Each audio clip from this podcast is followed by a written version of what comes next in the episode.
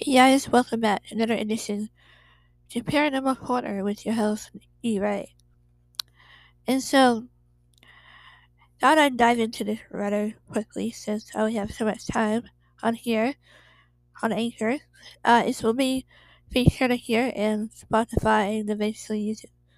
Alright, so this next chapter is where I shared my first full body apparition, where I actually seen my first ghost.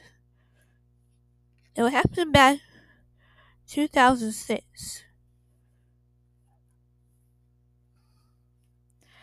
Well, so far I have heard, felt, and about to see a full blown body apparition or ghostly apparition. I still get chills to this day whenever I think of or write about these past experiences. And for once, I wasn't with my dad or my grandparents. Usually, that is whenever I, you know, I would experience some paranormal phenomena. What is that, you may ask? So, paranormal phenomena is different from hypothetical uh, concepts such as dark matter and even dark energy. Unlike paranormal phenomena, these hypothetical concepts are based on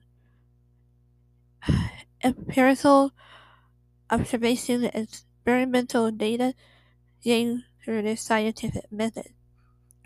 The most notable paranormal beliefs include those that pertain to ghosts or even ETS terrestrial life, unidentified flying objects, uh, flying, you know, a UFO, yeah, unidentified flying object, psychic abilities, or even ESP, extrasensory perception, and cryptids.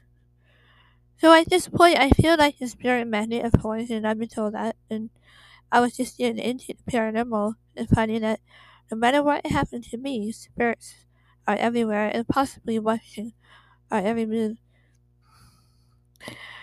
You know, and that sometimes gets my nerves on edge.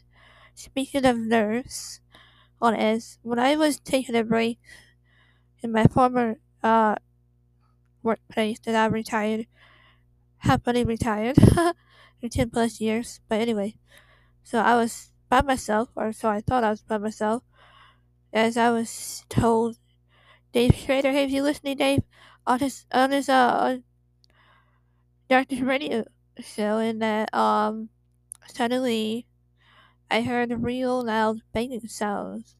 These are not just, you know, not just like not knocking regular sounds. Uh, these are real loud banging sounds as if someone was opening and slamming the locker doors. There was men and women, yeah, men and women's locker room that was across where I was sitting, and as you can imagine, my face was turning whiter than snow, and my hairs and my arms were also standing on edge like ghost hunters. Yeah, when they, you know, they're in a ghostly presence. So I just couldn't scream or even move. I was frozen in fear, as that I do whenever I get into that um, panic state of mind. I tend to freeze up and hit speed until someone knocks some sense out of me. For example, one time, one time my um my grandmother was driving my husband and myself from I think it was from my piano lessons.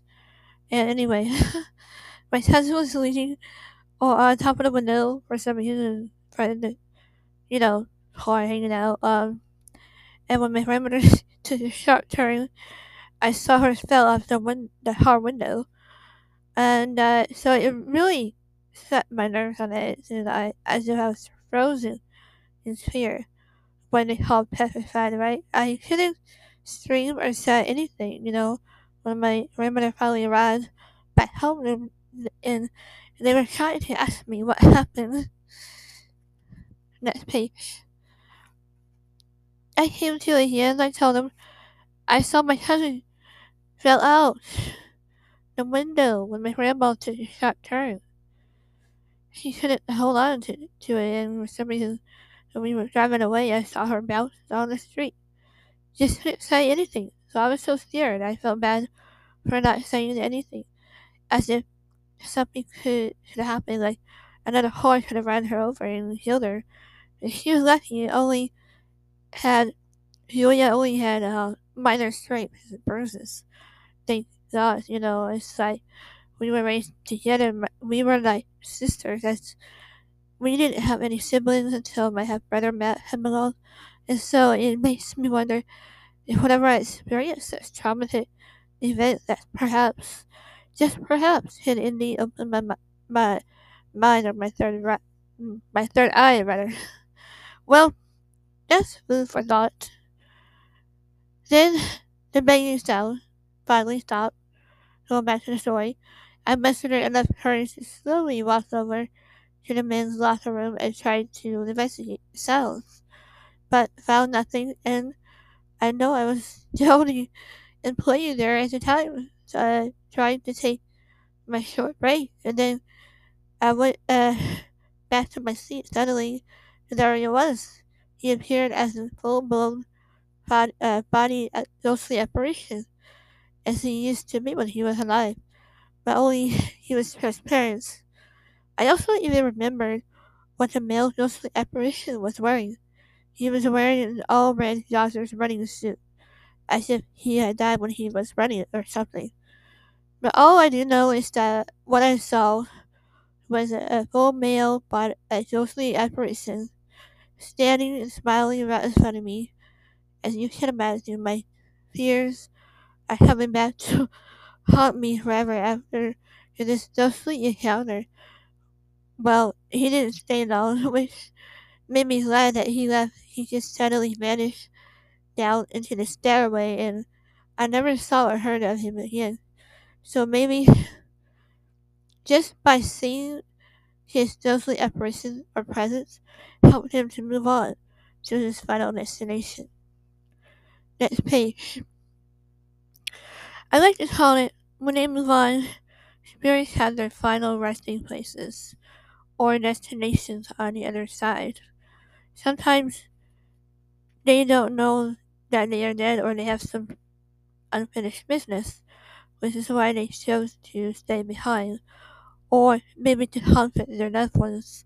Right? I think think my father is doing at this very moment, or my late husband, and you know, as I write this, and to see them nodding in agreement, as I'm feeling very warm inside, is that feeling when you are around angels and positive spirits and entities. At least this is what I feel. It's wonderful feeling to be surrounded by your heavenly angels or past loved ones. But when you're in the presence of the evil, of negative entities, well, that's another feeling and another story. I hear not to relive. I think sometimes it's a curse to be a sensitive medium. Other times it can be a blessing. Just have to decide to accept it or not. And in this chapter I called it The Red Dodgers Ghost. And so I hope you all uh, enjoyed this rather short episode, so I will end with the quote. Two things are infinite the universe and human stupidity. And I'm not sure about the universe. Albert Einstein. And be sure to stay tuned for the next episode chapter today in my first book, Dark Pathways, where I am I actually start having my first rude awakening. Alright guys, have a great and safe night. And I want to give a shout out to my sponsor, JD Hill and Studio 6, Paranormal Entertainment. Thank you guys so much for sponsoring our show. And I was about ready to give up radio when in fact I know radio has and paranormal has always been be my passion and um and author too as well these days. And, and um, if you guys have any stories that you'd like me to share, or, or if you have any shout outs, and you know, or you want me to wear your team shirts, hey, email me. I'm at, uh, you can find me at, uh, you know, uh, let me share my email first. Nicole Gaspard number eight at gmail.com. It will be linked below for the show's link And I'm always on uh, Facebook, Twitter, or Instagram, or even TikTok. Oh my god, TikTok, I go live. I'm nearly halfway there with my YouTube channel. I mean, if you guys can support me there and give me a follow on YouTube as well, I go live there. But now that I have a sponsor, I can go live anywhere. So if you're interested in being my uh, guest on my radio show, uh, I have spot opening in April and May. So um, yeah, you guys are awesome, and thank you guys so much for listening to Paranormal Corner with your host, Nikki Rae. Have a great night.